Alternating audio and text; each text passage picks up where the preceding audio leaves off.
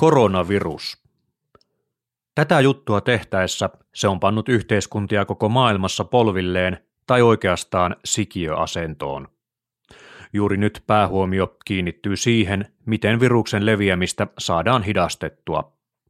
Tavoitteena on estää terveydenhuollon ruuhkautuminen ja turvata tehohoito kaikille sitä tarvitseville. Heti välittömän poikkeustilan takana vaanivat seuraavat ongelmat. Suurimmat niistä liittyvät talouteen. Kun ihmiset eivät liiku ja osta, joutuvat varsinkin pienet ja keskisuuret yritykset ehkä ruokakauppoja lukuun ottamatta kaikkialla ongelmiin. Myös pörssikurssit ovat olleet laskussa. Jotkut taloustieteilijät ovat sitä mieltä, että tilanne voi paljastaa laajempia ongelmia rahoitusjärjestelmässä. Suurilla yrityksillä on maailmanlaajuisesti juuri nyt paljon velkaa, ja jos niitä alkaa mennä nurin, voi myös pankkeja kaatua. Pahimmillaan seurauksena on raju talouden negatiivinen kierre ja uutta inhimillistä kurjuutta. Valtiot ja keskuspankit ovat joko reagoineet tai reagoimassa talouden ongelmiin joka puolella. Ne pyrkivät tukemaan taloutta monenlaisin keinoin. Tämä puolestaan osoittaa, miten talousjärjestelmä nykymaailmassa toimii. Raha on sopimuksenvarainen systeemi, jonka lainalaisuuksia voidaan muuttaa esimerkiksi kriisiaikoina. Talouskulttuurin tutkija Paavo Järvensivu BIOS-tutkimusyksiköstä on puhunut jo pidempään siitä, että pohjimmiltaan raha ei ole niukkaa. Sen sijaan todellista pulaa on luonnonvaroista. Niitä eivät keskuspankit voi taikoa tyhjästä. Vastikään Järvensivu kirjoitti, että koronavirus on osoittanut, miten poliitikot voivat tehdä hyvinkin rajuja talouteen liittyviä päätöksiä, kun perusteet nähdään tarpeeksi suuriksi. Vastaavan mittaluokan toimenpiteitä tarvittaisiin myös ilmastonmuutoksen ehkäisemiseksi ja sen vaikutusten hillitsemiseksi, mutta toistaiseksi nämä toimet odottavat tekijäänsä. Tarvitaan siis uusi politiikan tekemisen tapa, sanoo tutkija Paavo Järvensivu kun me BIOS käynnistettiin tuossa 2015, niin silloin, silloin meistä tuntui tärkeää se, että, että lähdetään niin systemaattisesti avaamaan tutk- monitieteellisen tutkimuksen perusteella, miten, miten ilmastonmuutos järjestelmän tasolla vaikuttaa vaikka talouteen ja sen edellytyksiin tai ylipäänsä arki, niin kuin elettyyn elämään ja sit sitä myöten politiikkaa. Ja tämä oli niin kuin se, mitä, mitä me ollaan nyt aika lailla tehty. Mutta tuntuu, että tässä niin kun tietotaso on noussut valtavasti niin kuin eri puolella yhteiskuntaa. Et tiedetään vaikka aika tarkkaan, jos katsoo keskustelua niin liikenteestä, niin aika lailla jaettu ymmärrys on jo, että mitä siinä niin käytännössä tarvitsisi saada aikaiseksi, mutta nyt, nyt tuntuu, että on niin kuin valtava aukko sitten siinä, että minkälaista on sellainen politiikan teko, jossa yhteiskuntaa suunnataan voimakkaasti uudelleen johonkin johonkin uuteen suuntaan. Tämä on niin kuin täysin päinvastainen logiikka kuin mikä tässä sanoisiko uusliberaalissa kehyksessä nyt on ollut viimeiset muutama vuosikymmen jo Suomessakin, jossa nimenomaan ajatellaan aika teknokraattisesti, että se politiikan ala on itse asiassa aika pieni.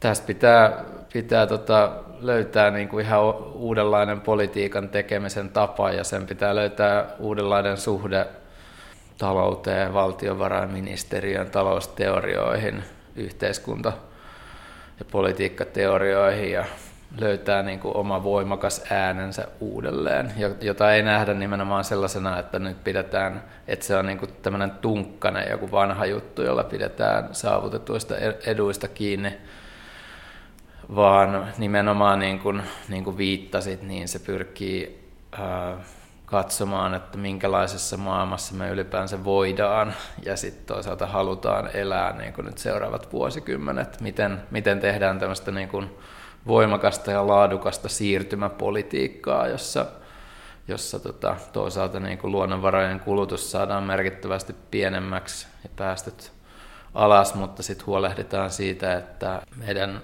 hyvän elämän mahdollisuudet pysyy vähintäänkin yhtä hyvänä ja, ja nimenomaan ehkä niin, että ne voi merkittävästi tästä parantua. Olet itse tarkastellut tätä asiaa nimenomaan kääntämällä tämän uusliberaalin ajatusmaailman päälaelleen. Olet kirjoittanut kirjan nimeltään Rajattomasti rahaa niukkuudessa. Kirjan nimi jo kertoo aika paljon siitä, mitä siellä kansien välissä on, mutta voitko tiivistää se jotenkin tällaiseen niin kuin ymmärrettävään parin minuutin pätkään, kuinka on mahdollista, että rahaa olisi rajattomasti?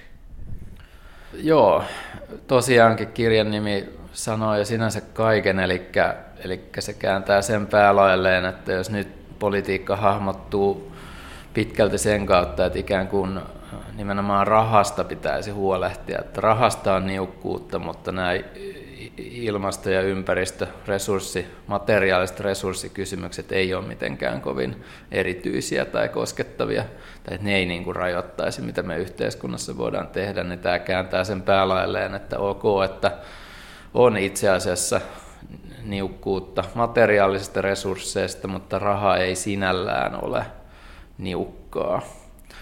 Ja tämä ei ole sinänsä pelkkää filosofeerausta, vaan, vaan kytkeytyy nimenomaan näihin niin kuin rahan instituutioihin, että mikä raha nykyisessä modernissa rahajärjestelmässä on, ja se on velkasuhde ja siispä sopi, ihmisten välinen sopimuksenvarainen asia.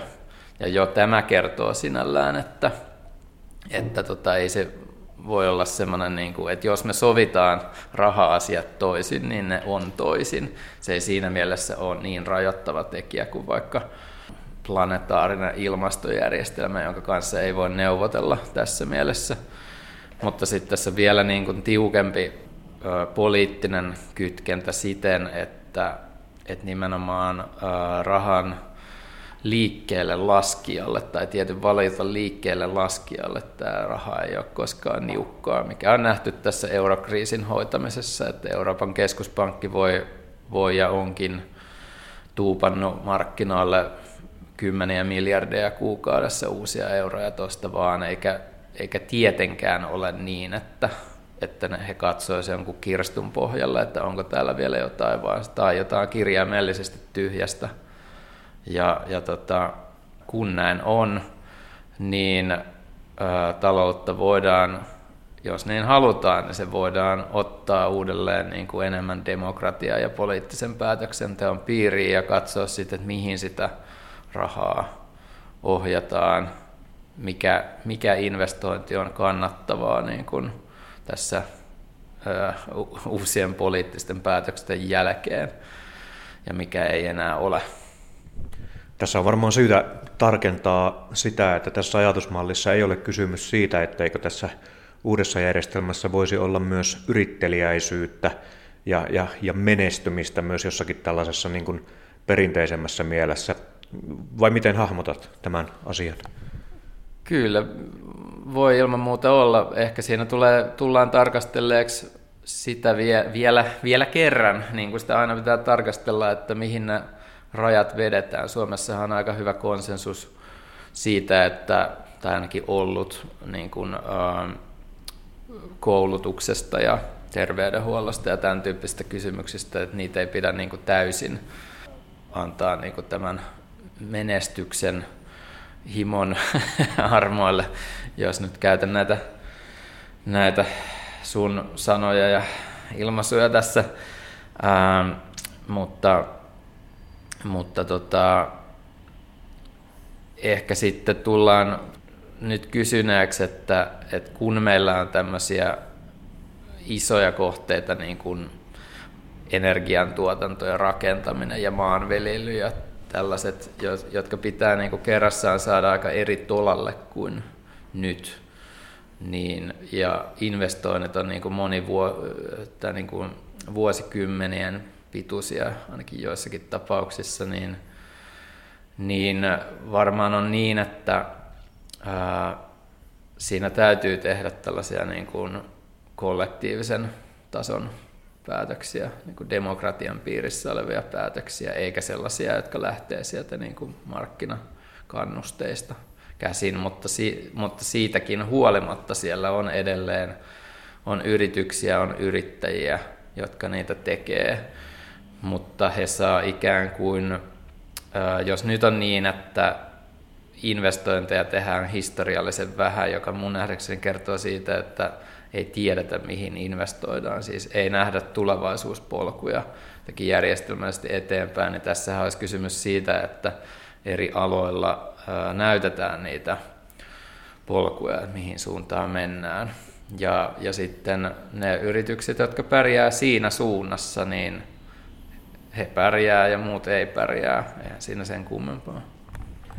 Miten tämmöinen näinkin iso uudelleen ajatteleminen on mahdollista? Me ollaan aika vahvasti sosiaalistuttu tähän uusliberaaliin järjestelmään, vaikka esimerkiksi tieteen piirissä on paljon siihen liittyvää kritiikkiä, mutta jos ajatellaan niin kuin politiikan maailmaa ja talouden maailmaa ja, ja sitä, niitä mielikuvia, mitä ihmisillä ympäri maailmaa on talouden toiminnasta, niin mitkä on sitten semmoisia niin käytännöllisiä askeleita, joilla oikeasti päästään muuttamaan näinkin luutuneita ja jotenkin niin kuin laajalle levinneitä ajatusmalleja?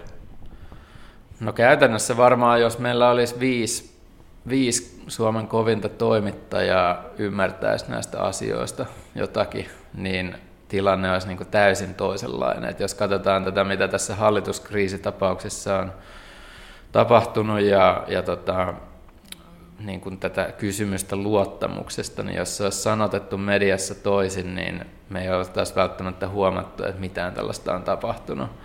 Että kyllä niin kuin näiden asioiden kehystämisellä on aivan järkyttävän suuri rooli ja se, miten ne niin kuin tuodaan esiin ja mitä tuodaan esiin. Siinä on niin kuin yksi avaimista ihan, ihan ilmiselvästi että mikä on tämä julkisen keskustelun taso, mihin se, mihin se kiinnittää huomiota ja mihin ei ja millä tavoin. Ja ehkä semmoinen niin kuin pieni konkretisointi tästä nähtiin, kun tuli nämä luonnonvarakeskuksen uudet hiilinieluluvut, jotka sitten näytti, että jahas, että uusien laskelmien mukaan niin, niin tämä ilmastohaaste onkin kertaluokkaa isompi, että se, on, se niin kuin muuttui ikään kuin yhdessä yössä yli niin kuin koko Suomen liikenteen verran hankalammaksi. Ja tästä nyt sitten kerrottiin ehkä Hesarissakin yhden sivun verran. Ja vieläpä niin, että ilmasto- ja ympäristöministeri tokas, että no tässä nyt näytti, että nämä viralliset luvut tulee siihen, mitä, mitä tieteelliset tutkijat on, on puhuneet jo vuoden mittaan tässä, mutta ikään kuin tämä valtion sektorilaitos on pitäytynyt yhden mallin luvuissa, jotka on ollut selkeästi virheellisiä ja, ja näillä mennään.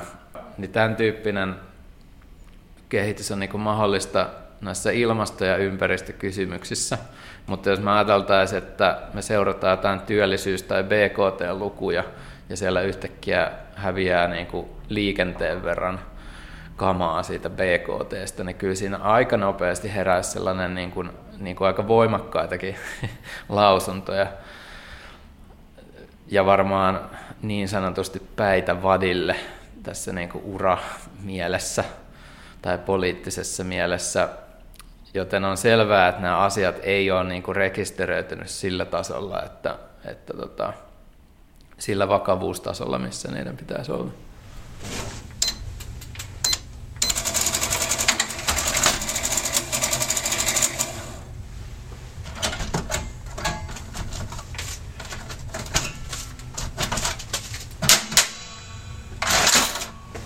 Talousteorioissa puhutaan mustasta joutsenesta.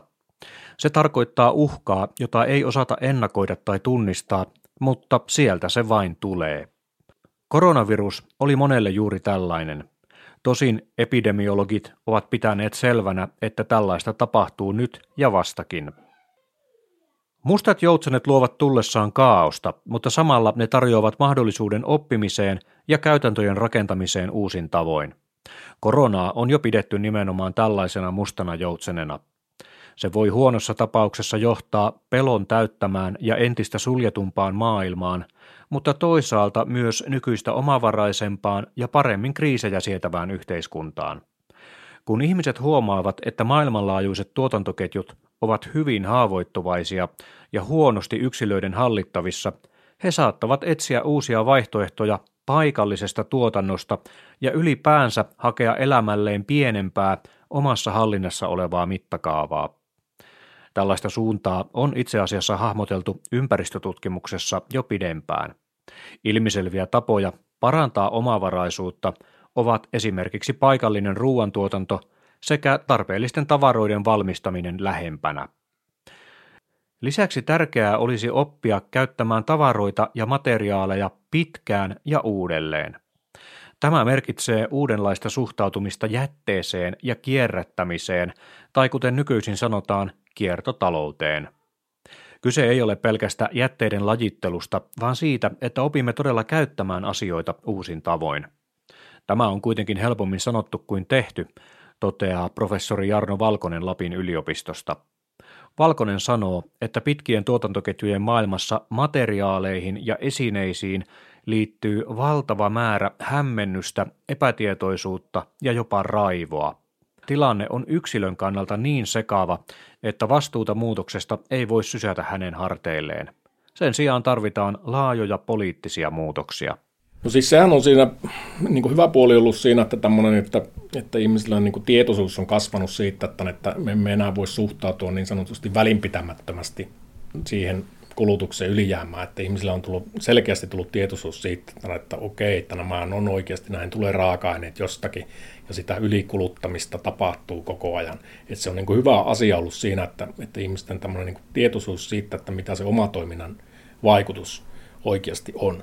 Mutta samana aikaan siinä kuitenkin kulkee tämmöistä niin kulttuurin muutos, kun on kuitenkin vitkasta, niin, niin siinä on niin vaikeaa on ehkä ymmärtää se, että, tota, että jos tämmöinen niin kiertotaloudesta puhutaan, jossa lähdetään niin kuin, että siinä on kyse kokonaisen niin kuin systeemitason muutoksesta, että miten muutetaan kokonainen niin kuin talousjärjestelmä ja raaka-ainepolitiikat ja tämmöiset, että miten nämä kaikki jutut jotenkin liittyvät toisiinsa. Että se, se minusta siinä on jäänyt niin kuin hieman epäselväksi ja, ja ymmärrän myös kyllä, että miksi.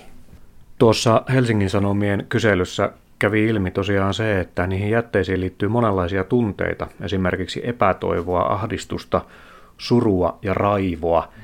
Liittyivätkö nämä tunteet juuri siihen, että ihmiset ovat alkaneet paremmin tiedostaa sen, että, että tavaroiden tuottamiseen liittyy tämmöisiä pitkiä materiaaliketjuja ja ne saattavat tulla epäilyttävistä olosuhteista ja joka ikisen tavaran eteen täytyy joko kaivaa maasta jotakin tai polttaa öljyä tai, tai tehdä asioita, joilla on vaikutusta ympäristöön. Onko tämä se syy, miksi ihmiset kokevat sitten ahdistusta?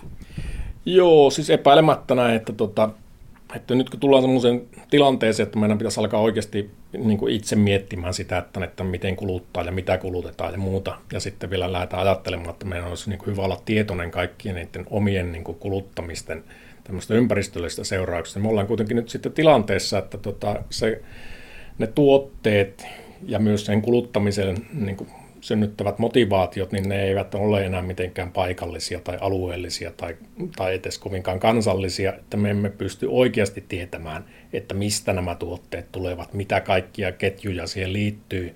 Ja sen vuoksi siinä varmasti on, tulee semmoinen kuin hieman niin kuin epätoivoinen olo, että pystynkö minä oikeasti näitä ratkomaan. Ja se on niin kuin osaltaan se ongelma siinä, että meillä on tämä ympäristöpolitiikka, tämmöinen tietyn tyyppinen niin kuin ympäristöpolitiikan diskurssi jotenkin suosii tämmöistä, että ikään kuin tässä merkittävimmät toimijat olisi yksittäisiä kuluttajia. Ja miten niin kuin yksittäinen kuluttaja, sillä on aika monen, monenlaiset tekijät vaikuttamassa sen niin kuin kulutuspäätöksiin ja kulutustottumuksiin, jota se ei välttämättä itsekään edes täysin ymmärrä, niin miten se yhtäkkiä pitäisi sen kyetä ottamaan vastuu kaikesta, kun ei välttämättä edes tiedä, että, että millaisiin kaiken maailman ketjuihin nämä kaikki toiminnot niin kytkeytyykään. Epäilemättä se voi aiheuttaa epätoivoa ja raivoa ja kaikenlaista ahdistusta. Miten kuluttajien tai yksittäisten ihmisten pitäisi ajatella siitä omasta roolistaan liittyen ympäristön ja materiaalien käyttöön, mutta myös esimerkiksi ilmastonmuutokseen me varmaan kaikki koemme jonkunlaista ahdistusta ja vähän tällaista epätietoisuutta siitä, että mitä kaikkea voin tehdä, kun näyttää siltä, että oma elämäni rasittaa maapalloa liikaa. Kuitenkin sitten pitäisi elää arkielämää ja toimia yhteiskunnan ikään kuin normaalina jäsenenä, niin miten tutkijana nyt sanoisit, että kuinka yksilön kannattaa tämmöisessä hankalalta tuntuvassa monimutkaisessa ajassa niin miettiä sitä omaa rooliansa? Siis totta kai sen tietenkin hyvä asia on siinä, että ihmiset oikeasti rupeavat niin havahtumaan ja miettimään, miettimään sitä, että joo, kulutusyhteiskunta on, tuhlaileva yhteiskunta ja siihen pitäisi jonkunnäköistä remonttia saada aikaiseksi. Mutta että siinä on niin se ongelmallinen puoli on niin siinä, että, että kun meillä lähdetään viemään tämä niin vahvasti siinä, että, että ikään kuin yksilön valinnoista tässä oikeasti olisi kyse, että kuitenkin hyvin suurelta osilta niin kuin meidän kuluttamisvalinnat ja, ja tota, erilaiset niin kuin elämäntavalliset ratkaisut ovat kollektiivisten ja pitkällisten niin kuin historiallisten ketjujen aikaansaamista, ja niitä, niiden ratkaiseminen ei, ei todellakaan niin kuin, tapahdu yksilön valinnoilla, vaan että siinä pitäisi tulla isompia muutoksia. Jos ajatellaan vaikka tota, tämmöisiä näkymättömiä, isoja näkymättömien kuluttamisen muotoja, kuten nyt vaikka sähkön kuluttaminen, niin sitä ei edes niin kuin ajatella kuluttamiseksi millään muulla mielessä kuin sitten, että maksetaan sähkölaskua. Ja sitten, että niitä mietitään, että kuitenkin meille sanotaan, että on olemassa vaikka tota, tämmöistä aineettomia palveluja tai aineettomia kuluttamista, kuten nyt vaikka sosiaalinen media, joka tällä hetkellä kuitenkin kuluttaa energiaa aivan hullulla lailla. Ja miten me sitten, että jos meidän maailma muutetaan, niin kuin tota, että sähköisiä verkostoja käytetään entistä enemmän töissä ja palveluissa ja muissa, niin miten me voidaan jättäytyä niiden ulkopuolelle? Miten me voimme niin kuin valita ikään kuin kuluttaa vähemmän, koska meidän koko elämäntapaa suunnataan siihen suuntaan. Että ne ei ole myöskään ihan tämmöisiä yksilövalintoja ja minusta tämmöinen niin yksilöiden, yksilön vastuun niin kuin painottaminen on, on niin kauhean ongelmallista siinä, koska ne monet asiat ovat itse asiassa isoja rakenteellisia päätöksiä vaativia juttuja ja se voi aiheuttaa vähän semmoista, että tulee täysin välinpitämättöön myyttä ja myös tätä kieltämistä, mikä on myös nyt jo näköpiirissä. Miten sitten täällä harvaan asutuilla alueilla ihmisten pitäisi ajatella sitä omasta asumisestaan? Mehän ollaan sillä tavalla erilaisessa tilanteessa kuin jossakin isojen kaupunkiinfrastruktuurien ääressä asuvat ihmiset. Käytämme polttomoottorilaitteita, autoja, moottorikelkkoja, muita tällaisia kulkupelejä ja meidän niin kuin suhteemme tähän energiankulutukseen on jotenkin erilainen kuin vaikkapa Helsingissä. Millaisia kysymyksiä näet liittyvän tähän harvaan asuttujen alueiden ihmisten elämään ja tulevaisuuteen? No minä nyt olen silleen aina ajatellut sen asian, että, tota, että tämmöinen niin kuin tietty, tietty niin kuin, niin kuin hiilidioksidipäästöllä niin kuin mittaaminen, että lähdetään ajattelemaan, että okei, että se muodostaisi tämmöisen, että meillä on ikään kuin, tai tietenkin ja se näin, että meillä on yksi maapallo ja, ja, ja jokainen meistä tuottaa hiilidioksidipäästöjä ja voidaan laskea, että, tota, että paljonko se prosentteja, mikä niin toiminta saa aikaiseksi, mutta se tekee niin semmoiseksi hanka, tai siis se poistaa tietyn niin kuin ajattelun kokonaan, että, että ei kaikki alueet ja kaikki paikat ole samanlaisia, jolloin me on otettava huomioon se, että esimerkiksi kylmällä kylmillä seudulla asuttuna, vaikka tämmöisen Lapin harvaa asutulla seudulla, niin siellä on tietyt reunaehdot, jotka kasvattavat niitä päästöjä, mutta se, se kuuluu siihen tietynlaiseen toimintaan, ja silloin, että, että jos niitä lähdetään mittaamaan pelkästään niin hiilidioksidipäästömäärinä, niin siinä tapahtuu semmoista epäsuhtaa, koska se, että ne samanlaiset ratkaisut ei päde kaikilla alueilla. Jos ajatellaan, että ne Suomessa, niin suuri osa väestöstä asuu Riihimäen eteläpuolella, niin esimerkiksi Suomen valtioalueella tapahtuvien päästöjen tota, korjaamiset tai vähentämiset, niin tarkoittaa, että ratkaisut pitäisi tehdä pääsääntöisesti Riihimäen eteläpuolella. Sinne pitäisi tehdä erilaisia poliittisia ratkaisuja kuin sitten vaikkapa syrjäseuduille. Ja se tarkoittaisi vaikka sitä, että tänne täällä voidaan suosia tietyn tyyppisiä vaikka yksityisautoilun käytäntöjä, koska se ei, sillä ei ole tällä hetkellä korvaavia käytäntöjä. Että ei me voi niin kuin ihan suoraan ajatella, että, että olisi olemassa yksi ratkaisu, joka pätisi kaikkialla, vaan tarvittaisiin tällaisia hyvinkin alueellisia ja paikantuneita niin kuin erityisolot huomioittavia ratkaisuja. Mitkä tuon kiertotalouden mahdollisuudet ja sitten toisaalta rajat ovat, jos nyt ajatellaan ensin sitä tällaisena maailmanlaajuisena kysymyksenä, niin kuinka paljon pystymme ratkaisemaan ympäristöongelmia – kiertotalouden avulla, jos nyt yritetään piirtää sitä tällaista karkeaa kokonaiskuvaa? Siis kyllä tietenkin näin, että niin tietyssä mielessä se, että jos me lähdetään materiaalitehokkuuteen, lähdetään puhumaan sitten, että luonnonvarojen, niin neitsellisten luonnonvarojen niin käyttöä ruvetaan pienentämään ja siirretään uusio, uusio raaka-aineiden käyttöön, niin, niin, niin, siinä on olemassa tietyt mahdollisuudet. Sehän on tällä hetkellä niin, että se koskee käytännössä, käytännössä kuitenkin niin kuin tiettyjä tiettyjä raaka-aineita, jotka on metalleja ja ehkä muovia ja tämän tyyppisiä asioita, että se, se niin kuin ei koske kaikkia, kaikkia raaka-aineita. Ja että sillä on tietyssä mielessä niin kuin, siinä on niin kuin hyvä suunta siitä, jos me lähdetään ajattelemaan, että meidän pitäisi tehdä kulutustuotteita enemmän niin kuin kierrätettävistä materiaaleista ja pitää huoli siitä myös, että niiden niin kuin vanha ajatus siitä, että se materiaalitehokkuus pitää lähteä siitä, siitä, että miten ne valmistetaan ja huolehtia myös se, että se ihan loppuun asti tapahtuu näin. Mutta sitten siinä on niin se asia, mikä siinä jätetään kokonaan kysymättä, joka on se olennainen kysymys, on, kun puhutaan kuitenkin kulutusyhteiskunnasta, on se, että tota, voidaanko me siitä huolimatta jatkaa kuluttamista samalla tavalla. Koska se kuluttamisen kysymys on esimerkiksi kiertotaloudessa, niin se on jätetty kokonaan pois. Sitä ei kysytä sitä, että mitä se kuluttaminen oikeasti on, vaan että kyse on vaan siitä, että me voidaan kuluttaa samalla lailla, koska tuota vaan niin kuin ajatus on, että ne materiaali mitä sinne niissä kulutustavaroissa olisi jotenkin kierrätettäviä. Kulutusyhteiskunnan se paradoksi on siinä, että kun se tarvitsee sitä kuluttamista, niin silloin pitää lähteä kysymään sitä, että, että onko sillä kuluttamisella olemassa itse asiassa joku rajat. Että mitä me oikeasti kulutetaan, mikä on se luksus, mitä me nyt tarvitaan.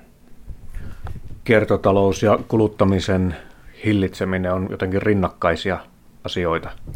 Siis epäilemättä. Siis kysehän on siitä, että, että, että jos lähdetään ajattelemaan näin, että me, me tarvitaan kiertotaloutta sen takia, että se kulutusyhteiskunta tarvitsee raaka-aineita ja niitä käytetään liikaa, jolloin se ikään kuin on tämmöinen niin paketti, että meidän pitää muuttaa ne tavat, millä me tuotetaan niitä kulutustarvikkeita, mutta samalla meidän pitäisi miettiä sitä asiaa, että mitä se kuluttaminen itsessään on miksi me kulutetaan. Kaikki kuluttaminen ei ole samanlaista. Me esimerkiksi tarvitaan ruokaa ja me tarvitaan vettä ja me tarvitaan sähköä niin kuin ihan elämisen kannalta, mutta sitten tullaan ylellisyystuotteisiin ja tämän kaltaisiin asioihin, niin meidän pitäisi ruveta miettimään, että mikä se on, mitkä tekijät saavat meidät kuluttamaan tiettyjä asioita ja tietyllä tavalla, ja onko siinä olemassa jotain muita vaihtoehtoja tai ratkaisuja. Mitä ajattelet tavaroiden ja esimerkiksi kulkuneuvojen yhteiskäytöstä. Millainen osa se on tulevaisuutta, jos nyt ajatellaan taas tätä, näitä pohjoisia seutuja? Pitääkö meidän tai kannattaako meidän lisätä yhteiskäyttöä?